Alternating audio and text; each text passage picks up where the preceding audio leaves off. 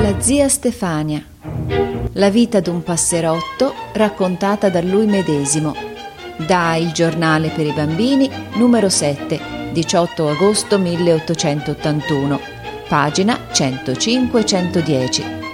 Legge Silvia Cecchini, musica di Arthur Seymour Sullivan, HMS Pinafore, Overture, Doily Carta Opera Company, 1949.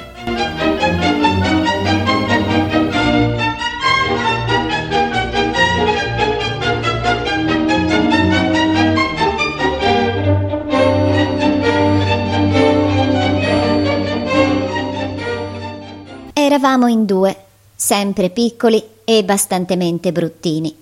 Mio fratello aveva un collo lungo sterminato, coperto di pelle grinzosa, e sotto a questa gli si vedevano le vene, i muscoli, gli ossi.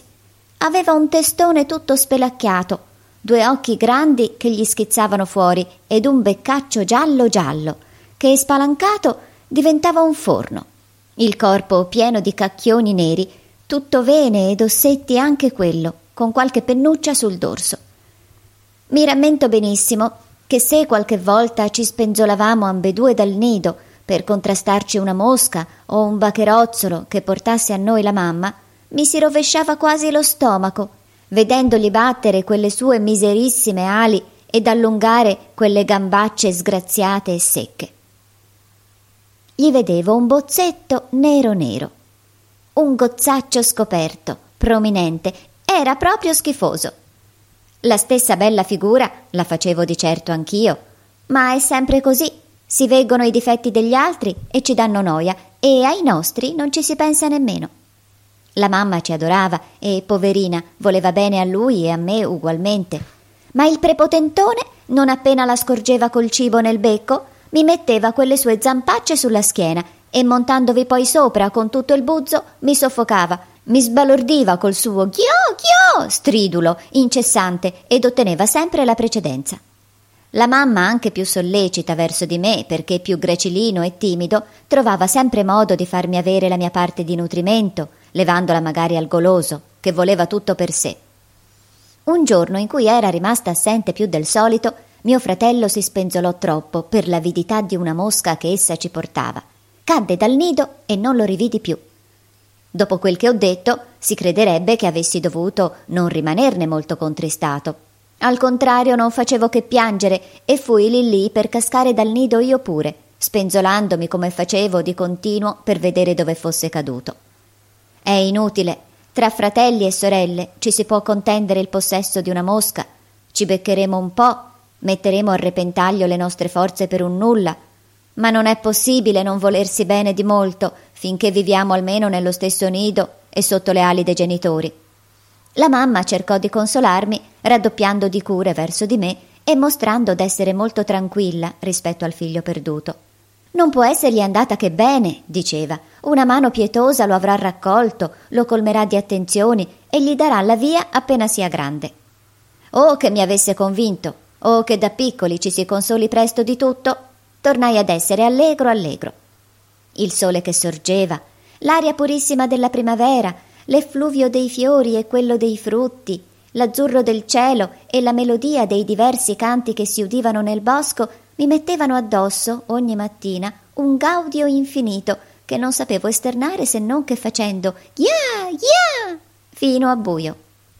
Quando mi trovavo solo nel nido e un poco assonnato, sognavo le grandi volate per lo spazio e mentre, essendo del tutto sveglio, volgevo attorno lo sguardo, presentivo le gioie dei nascondigli ombrosi, di un terreno seminato di grano, dello stagno ricco di bacherozzoli, e tutta la poesia di un filo d'acqua che corra fra i sassi, d'un canto flebile ed amoroso, d'un arboscello leggermente scosso dal vento, d'una aiuola fiorita, d'una siepe olezzante. Presentivo insomma quell'amore infinito quell'entusiasmo, direi, del creato e del creatore che fa cinguettare noi passerotti durante il giorno come cantare durante la notte senza riposo il melodico usignolo. Ma che certi ragazzi, dei quali udivo sovente le voci, dovessero essermi fatali, non lo avevo presentito punto. Quantunque avessi notato più di una volta che quando essi tiravano dei sassi sull'albero, nel tronco del quale la mamma aveva costruito il nido, essa drizzava il collo per la paura e se seguitavano a gettar sassi o a scuoter l'albero scappava via. Dei nidi lì vicini a me ce n'erano parecchi e come la mia facevano le altre mamme, se ne fuggivano per un nulla. E noi, sebbene ignari del pericolo che ci sovrastava, ad affaticarci, richiamandole invano col nostro pigolio. Per dire il vero, una mamma che vuol bene ai suoi piccini fa molto male se li abbandona in certi momenti. Pare però che noi passeri non ci siamo ancora giunti a quella potenza di affetto illimitato che sa concepire, ci dicono, l'animale cosiddetto uomo. Eccolo lassù il nido, fece un giorno uno dei ragazzi. Dove? Dove? chiesero tutti gli altri ad un tempo. Sentire una scossa tremenda e una mano addosso fu un istante. Che paura! Che sensazione ingrata sentirsi rinchiusi dentro una mano! Ma anche noi ci difendemmo con le beccate e il ragazzo per un momento ebbe così paura che fece una gran boccaccia. Il cuore mi batteva con violenza, credevo di morire. Lo vedete se c'è riuscito di trovarlo il nido? esclamò un ragazzo. Sfido, replicò l'altro. Se c'era un passerotto morto qui in terra, più qua o più là, doveva esserci anche un nido. Povero mio fratello, il morto era lui, senza dubbio, sebbene la mamma avesse asserito. Quando i ragazzi m'ebbero strapazzato ben bene, leticando tra loro, perché tutti mi volevano in mano, tutti volevano imboccarmi, mi chiusero in una gabbia e mi lasciarono in pace, per modo di dire, giacché portavano di qua e di là la gabbia, la lasciavano e la riprendevano mille volte al quarto d'ora.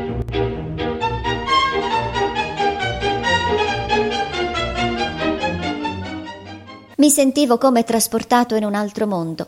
Non era più quell'aria balsamica e fresca di prima che respiravo, non erano più i rumoretti soliti, quelli che udivo ero capitato in una casa di contadini nell'ora in cui andavano a cena. Le donne ciarlavano, gli uomini brontolavano perché non pioveva da un pezzo e i bambini piccini erano fastidiosi e cattivi, lottando tra il sonno e la fame. Pensavo al mio nidino, ove ero stato tanto meglio che in quella gabbia, e piangevo, piangevo. Ma allorché non udii più rumori per la casa, mi addormentai. Il giorno dopo fui venduto per dieci centesimi ad un signorino che si chiamava Goretto.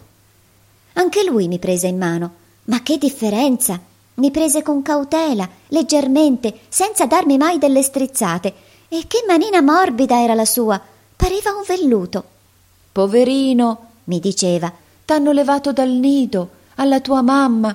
Se lo sapessi dov'è, ti ci riporterei, sai. Goretto mi faceva tante carezze e mi teneva così bene che se non fosse stato per lei, povera mammina, mi sarei rassegnato presto a quella vita di reclusione. Mangiavo da me ed ogni giorno che passava mi vedevo spuntare nuove penne. Ora bisogna tagliargli le ali, signorino, disse una mattina la cameriera di casa. No, davvero, guarda un po', sarebbe una crudeltà, poverino, rispose egli baciandomi la testa. E non voglio, ve aggiunse vedendo che la cameriera teneva in mano le forbici. O se le scappa, per me si figuri, fece essa posandole con dispetto. Non scapperai mica? mi chiese allora il bambino accarezzandomi e baciandomi di nuovo. Ti do lo zucchero io, il savoiardo, il granino buono, le moschine, la canapina. Se gli avessi potuto rispondere nella sua lingua, gli avrei detto ma la mamma non me la rendi, né i compagni. Non mi dai il cielo, il fresco degli alberi e quelle tante cosette delle quali ha bisogno la mia natura di essere alato, alle quali sognai essendo nel nido e delle quali mi privi tenendomi teco. Un giorno Goretto mi faceva andare dall'indice della sua mano destra a quello della sinistra e intanto si guardava in uno specchio. Prima con un occhio e poi con quell'altro io pure mi ci guardai. Come ero bello! Una coda lunga, certe belle penne alle ali, tutto il capo e tutto il corpo coperto di piuma. Se la mamma mi vedesse ora, dissi tra me, ripensando a quanto era mai brutto il povero fratello e riflettendo che da piccino non dovevo essere meno brutto io, perché secco e spelacchiato quanto lui. Questa idea della mamma entusiasta della mia bellezza mi fece venire una tal voglia di scappare che spiccai il volo senza volere. Goretto rimase a bocca aperta, coi sopraccigli alzati, seguendomi con gli occhi ma senza muovere palpebra. Era la prima volta che volavo. Battei ripetutamente il petto nei vetri della finestra, poi caddi giù a terra, sfinito, ansante. Vede che cosa segue? Venne fuori a dire la cameriera con la sua voce agra. Un bel giorno gli scappa. Non ha forza di volare e va nella bocca di un gatto. Gli tagli, gli tagli le ali, signorino, ripeté l'antipatica donna. E lui. No, no, non voglio.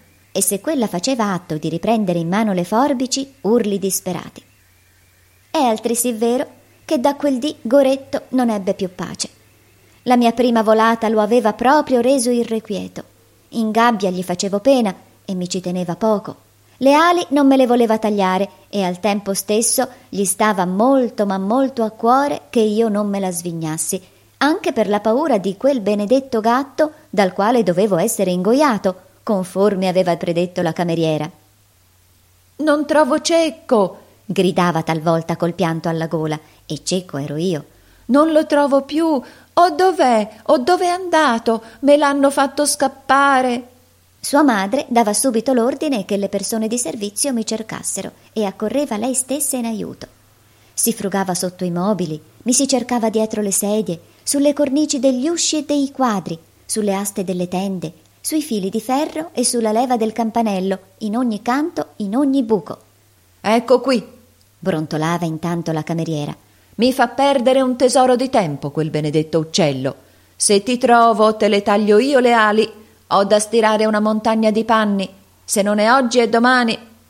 E io, per dispetto a lei, stavo fermo, accovacciato, respirando appena, perché spendesse più tempo a cercarmi. No, signora, le ali non gli si tagliano, diceva il bambino tutto arrabbiato e con la voce di pianto. E se ti provi? Ma quella strega di donna approfittò una volta d'esser sola in casa e mi mozzò le più belle penne che avessi. Quando il bambino tornò, apriti cielo e serrati finestra, gridi, pianti, disperazioni, ma le ali e la coda erano tagliate e non c'era più rimedio. Almeno ora si può tenere i vetri aperti, diceva lei. Ci sapeva sempre di rinserrato in questa camera. E poi perché tante storie per quel brutto passerottaccio? Siccome nello stato in cui essa mi aveva ridotto ero brutto davvero, mi canzonava, mi sbeffeggiava, diceva che parevo un topo, mi chiamava brutto scodato e mi rivolgeva altre simili impertinenze. Almeno, soggiungeva, si fruga un po' sotto i mobili ora ed eccotelo fuori subito. Io avevo paura d'essere sbuzzato, che del resto avrei potuto farla ammattire più che mai la signorina.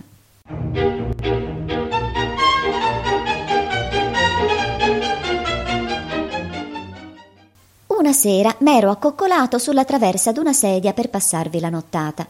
Stavo tra il sonno e un dolce dormiveglia, e come accade sul morire del giorno, mille pensieri cari e poetici mi popolavano la mente. Pensavo alla gioia di possedere una buona sposa, ai figliuoletti che avrei potuto avere e molte altre cose tenere e affettuose, quando tuputum sento un tonfo e veggo un gatto nella stanza. Cosa seguisse di me non lo so, perché persi la memoria per la paura che nebbi. Non la riacquistai che in casa dei suoi padroni, ove mi trasportò. Là mi lasciò andare in terra ed io mi riebbi, ma subito dopo mi corse dietro, acchiappandomi quando con la bocca, quando con le zampe, per poi lasciarmi di nuovo e di nuovo rincorrermi e chiapparmi. Questa alternativa di boccate e di zampate mi dava un tale crepacuore e mi strapazzava in modo che sarei morto anche se non mi avesse mangiato. Se una donna non fosse apparsa e non gli avesse tirato sulla schiena una granata, nel momento in cui stava per riabboccarmi. Povero micio, povero micino, gridò tutta irata una vecchia ragazza dalla voce nasale accorsa là contemporaneamente. Non avete un'oncia di cuore voi disse alla donna e facendo l'occhio tenero al mio aggressore, che d'un salto schizzò dalla finestra sul tetto, tentò di chiamarlo a sé. Non appena vide però di che si trattava, prese me con la sua mano scarna e ghiaccia, continuando pur sempre a compassionare il gatto, e si intenerì nel vedere che facevo sangue da un'ala. Mi portò sul suo letto e, poverino qui, poverino là, mi curò con vera sollecitudine materna. Ma dopo tutto fui rinchiuso in una gabbia, come tanti altri uccelli che la vecchia zitella teneva in schiavitù. Essa capitava ogni mattina e quando aveva fatto intorno a me quanto stimava opportuno di fare, appendeva la mia gabbia ad uno dei chiodi più alti di una certa parete e fino al giorno dopo non la rivedevo più. Era capace di prender subito subito il signor gatto in collo, prodigando a lui pure tutte le galanterie del mondo e baci e carezze a profusione. Che stizza mi facesse con quelle moine non posso dirlo, e fargliele proprio sotto i miei occhi. Allora più che mai apprezzavo l'affetto di Goretto, le cure che mi aveva prodigate. Quello si chiama voler bene, dicevo tra me e me. Lui dei gatti in casa non ne avrebbe voluti. Lui non mi avrebbe lasciato tante ore qui rinchiuso, solo. E che pena gli faceva di sacrificarmi, povero bambino. Tanto che un giorno o l'altro mi avrebbe lasciato in libertà, lui. Non l'aveva mica come questa brutta la passione di tenere in gabbia delle creature per il gusto di farle soffrire. La secca donna pareva che godesse, facendo degli oppressi o degli schiavi. Lei un canino, lei un coniglio, un porcospino, uno scoiattolo, un piccione. Bada, bada! gridava col naso, che non passi il cane di qua. Chiudi l'uscio che non entri il gatto. Stai attenta che lo spinoso non vada dalla tortora. Lesta, chiudi che ho messo fuori il canarino. Ho il coniglio sui ginocchi. E così di seguito tutto il santo giorno, poiché avendo esse riunito in poco spazio un'infinità di animali che non possono vivere insieme, era obbligata a stornare il pericolo sovrastante or sull'uno or sull'altro di quegli esseri a lei tanto cari, ma da lei medesima tanto sacrificati. Una volta, quando già ero guarito ed avevo rimesso le ali, le saltò il ticchio di mettermi in una gran voliera coi signori canarini io li salutai subito con gran rispetto e, umiliato della loro bella voce e del lusso delle loro vesti, mi misi in un canto, mogio mogio. Ma essi, sdegnosi della mia presenza, mi vennero addosso e se non riuscirono ad ammazzarmi, perché seppi difendermi, riuscirono a ferirmi e a spelacchiarmi assai. La zitellona ricevé l'annunzio di tale avvenimento dalla sua donna e dritta, stecchita, ruvida come un ferro da calza arrugginito, mi levò subito di là e mi mise in una gabbia. Poi, diventando a un tratto tutta muta e carezzevole, levò di tasca un savoiardo e carini, carini loro, andava dicendo, mentre ne dava dei bravi pezzi a quei furfanti. Non ce l'hanno voluto, è troppo brutto per stare insieme. Hanno ragione, poverini. Udendo queste frasi melate e vedendo che a me di quel savoiardo non me ne toccava, Fui preso da un accesso di stizza furente e incominciai a sbatacchiarmi per la gabbia, dando beccate di qua, beccate di là. Oh, gioia! Uno stecchino si muove, mi si apre un varco ed io via per la finestra che non avevano avvertito di chiudere. Ero libero, padrone del mondo, che felicità! Ormai la forza di volare l'avevo e, sebbene ferito, feci una volata che mi rimesse in vita. Sfido io, ero nel pieno sviluppo del mio organismo ed avevo tanto bisogno di spazio, di moto. Dopo questa prima girata mi nacque il desiderio dell'asilo materno e quello di rivedere Goretto. Pensavo d'entrare nella stanza del bambino, posarmi sulle spalle di lui e beccargli, secondo il solito, gli orecchi, le labbra, i denti, far di tutto, insomma, perché riconoscesse il suo cecco. Ora sì che avevo bisogno di dirgli che gli volevo bene quale confronto tra il suo bel cuore e quello dell'ultima padrona. Il nido ove nacqui lo trovai mezzo disfatto ed invano chiesi dei miei genitori. Pare che avessero emigrato. Rividi la finestra di Goretto, ma sempre chiusa, non vivendo egli in campagna stabilmente. Bisognava dunque cercarlo nella città. Ma dove? Volerò, volerò, pensai. Mi fermerò nei paesi più vicini e chissà. Così feci, ma senza effetto. E ritrovare Goretto, rivederlo, manifestargli affetto e gratitudine era l'unico mio pensiero. Volavo per lo spazio infinito, godevo, respirando a pieni polmoni, il mare d'aria che mi avvolgeva, che mi cullava, e tornavo tosto giù in basso a cercare di lui. Altre volte mi saltava l'estro di fare un giretto per il mondo, e benché mi beassi proprio di molto nel vedere esiti pittoreschi e cascate d'acqua, montagne, collinette, vallate amene, foreste, giardini, boschetti, estensioni di acqua, di prati, di case, laghi, isole e che so io, una forza quasi istintiva mi riconduceva sempre sopra un dato punto di questa nostra Italia, nel circuito ove ero nato e quasi sempre nella grande ed antica città che vi era compresa. Là dove i monumenti, le torri, le guglie, le chiese si elevano a centinaia sui colli che si addossano pittorescamente, cosparsi di case. Dai monumenti più alti scendevo sulle chiese e da quelle sui tetti delle case, di qui nelle strade e nei giardini di preferenza, perché vi udivo sovente delle voci argentine che mi facevano palpitare di speranza. Il caso volle che mi posassi un giorno sopra una pianta di fico e udissi più voci insieme come se ci fosse sotto chi questionasse. Detti un poco ascolto e, allettato dal genere di discussione, mi internai nell'albero. Svolazzando di ramo in ramo, mi posai sopra uno dei rami più bassi. C'era lì sotto una riunione di giovanotti. No, signore, diceva uno di loro dandosi l'aria di saccente. Le passere sono tutt'altra cosa che i canarini. E un altro. Ti dico che appartengono proprio alla stessa famiglia. Neppur per sogno rispose il primo con sicurezza e con un sorriso di scherno.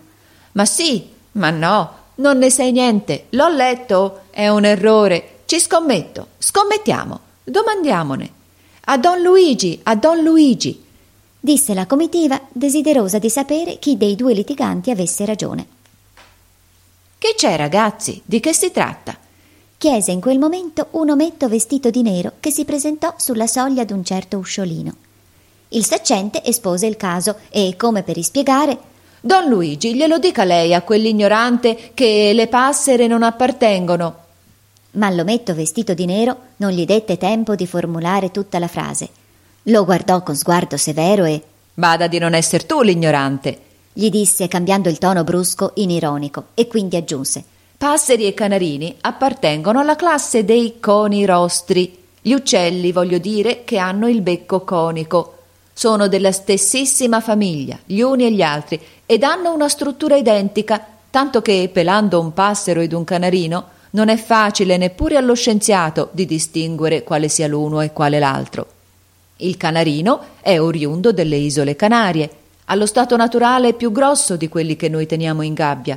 Non è di un giallo così pallido e così uguale per tutto il corpo, ma vince sempre in bellezza il passero.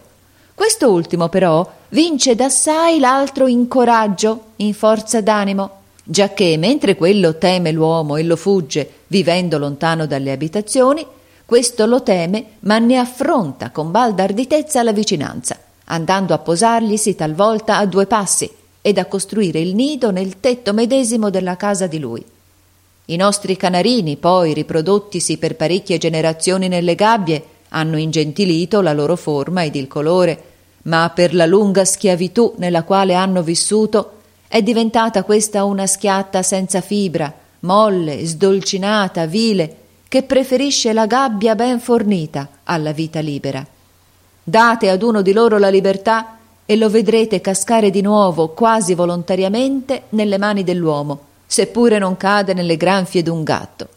In quanto a me, soggiunse scherzando, mi leverei di cappello ad un signor passero, ma ad un ozioso di Canarino no davvero.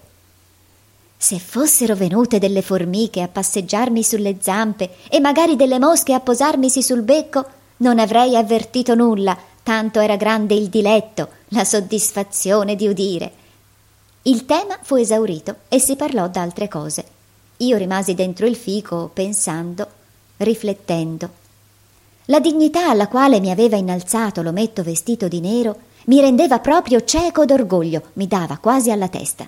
Se vi ritrovo, bei canarini, dissi tra me in un accesso d'ira, rammentando quanto mi avevano umiliato e fatto soffrire i protetti della vecchia ragazza, voglio venire ad appollaiarmi sulla vostra gabbia e voglio dirvi, Ma che credete d'essere qualche cosa più di me, voi? Perché cantate bene e avete le penne chiare, pretendete forse di appartenere a stirpe più nobile della nostra? Siamo tutti fratelli, miei cari, della stessa famiglia, e se noi passere vi si muovesse guerra, guai! Siamo più ardite noi, in maggior numero e in casa nostra. Neppure le gabbie d'oro massiccio vi difenderebbero dalle nostre beccate, vanitosa razza degenerata. Goretto! Chiamò una donna nel giardino attiguo mentre battevo le ali e arrotavo il becco, come se già avessi davanti coloro che mi avevano crudelmente spelacchiato. Udendo quel grido, quel nome, rimasi estatico con le ali spiegate e ferme e col becco spalancato. Goretto! Goretto! ripeté la donna.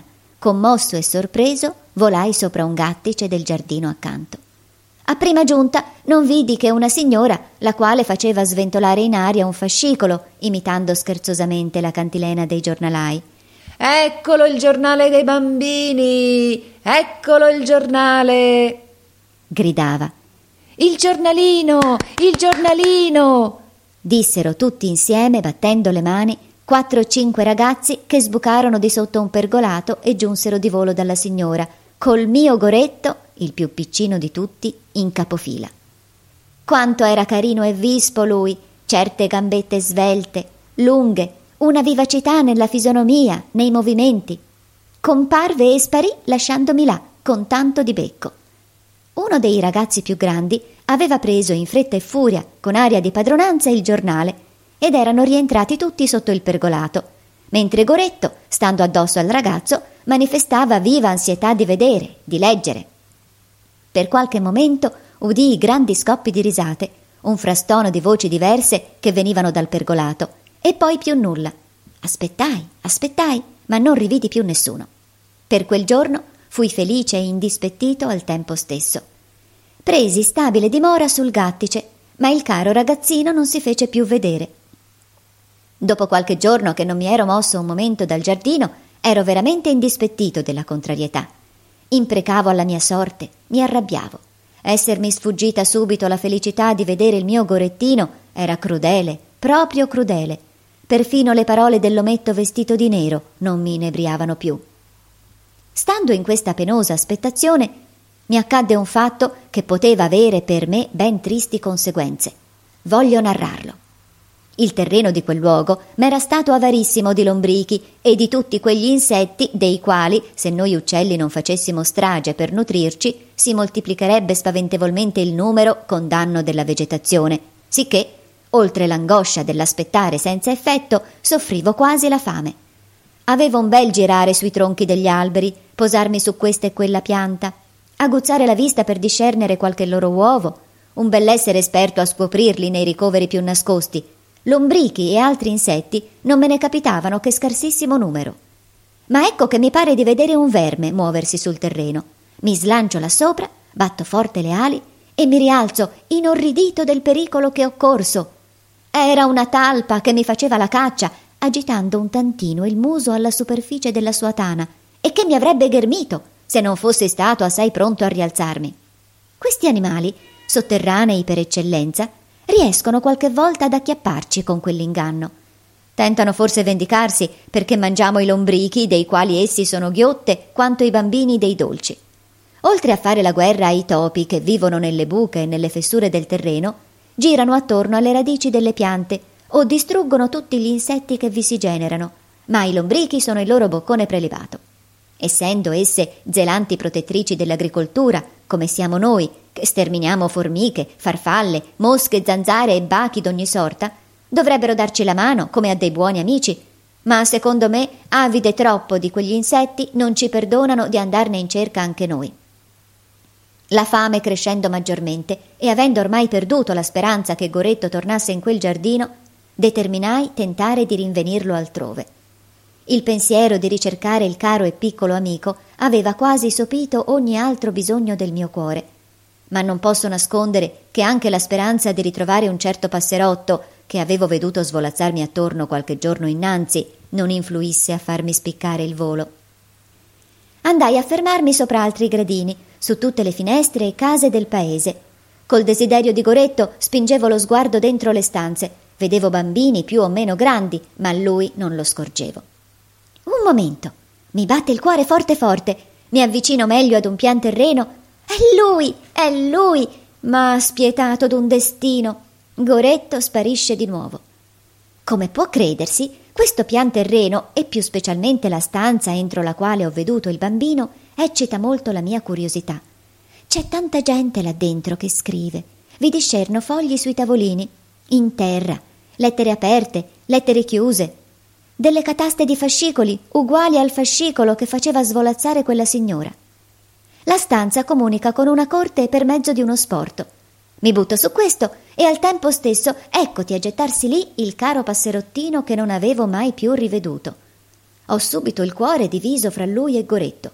Non vorrei che esso mi sfuggisse e non vorrei perdere d'occhio la stanza. Mi poso sulla soglia, poi svolazzo qua e là per la corte ove lui pure svolazza. Poi torno sulla soglia, batto la coda, mi spennacchio, fo il bello e saltellando mi volto da destra e da sinistra perché vegga tutte le mie bellezze. Lui cinguetta, cinguetta e scodinzola.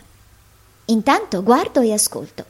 Intanto comprendo che là si dirige il giornale dei bambini, che vi si fanno gli abbonamenti mi si presenta di subito alla fantasia Goretto che va a comprarsi il giornalino, che lo guarda, lo legge con attenzione e mi viene un'idea. Un desiderio intenso ma indefinito mi fa dare una volata dentro la stanza, intorno ad uno dei banchi sui quali scrivono. Ma tutti gli occhi essendo posati su di me, scappo via, palpitando di paura. Il mio compagno mi ha aspettato, tutto tremante. Mi ha chiamato con voce di pianto e nella gioia di rivedermi salvo mi promette un tenero amplesso. Spicchiamo il volo ambedue, stando uno vicino all'altro. Sebbene contento d'essere amato dal mio caro amico, l'idea concepita non mi abbandona.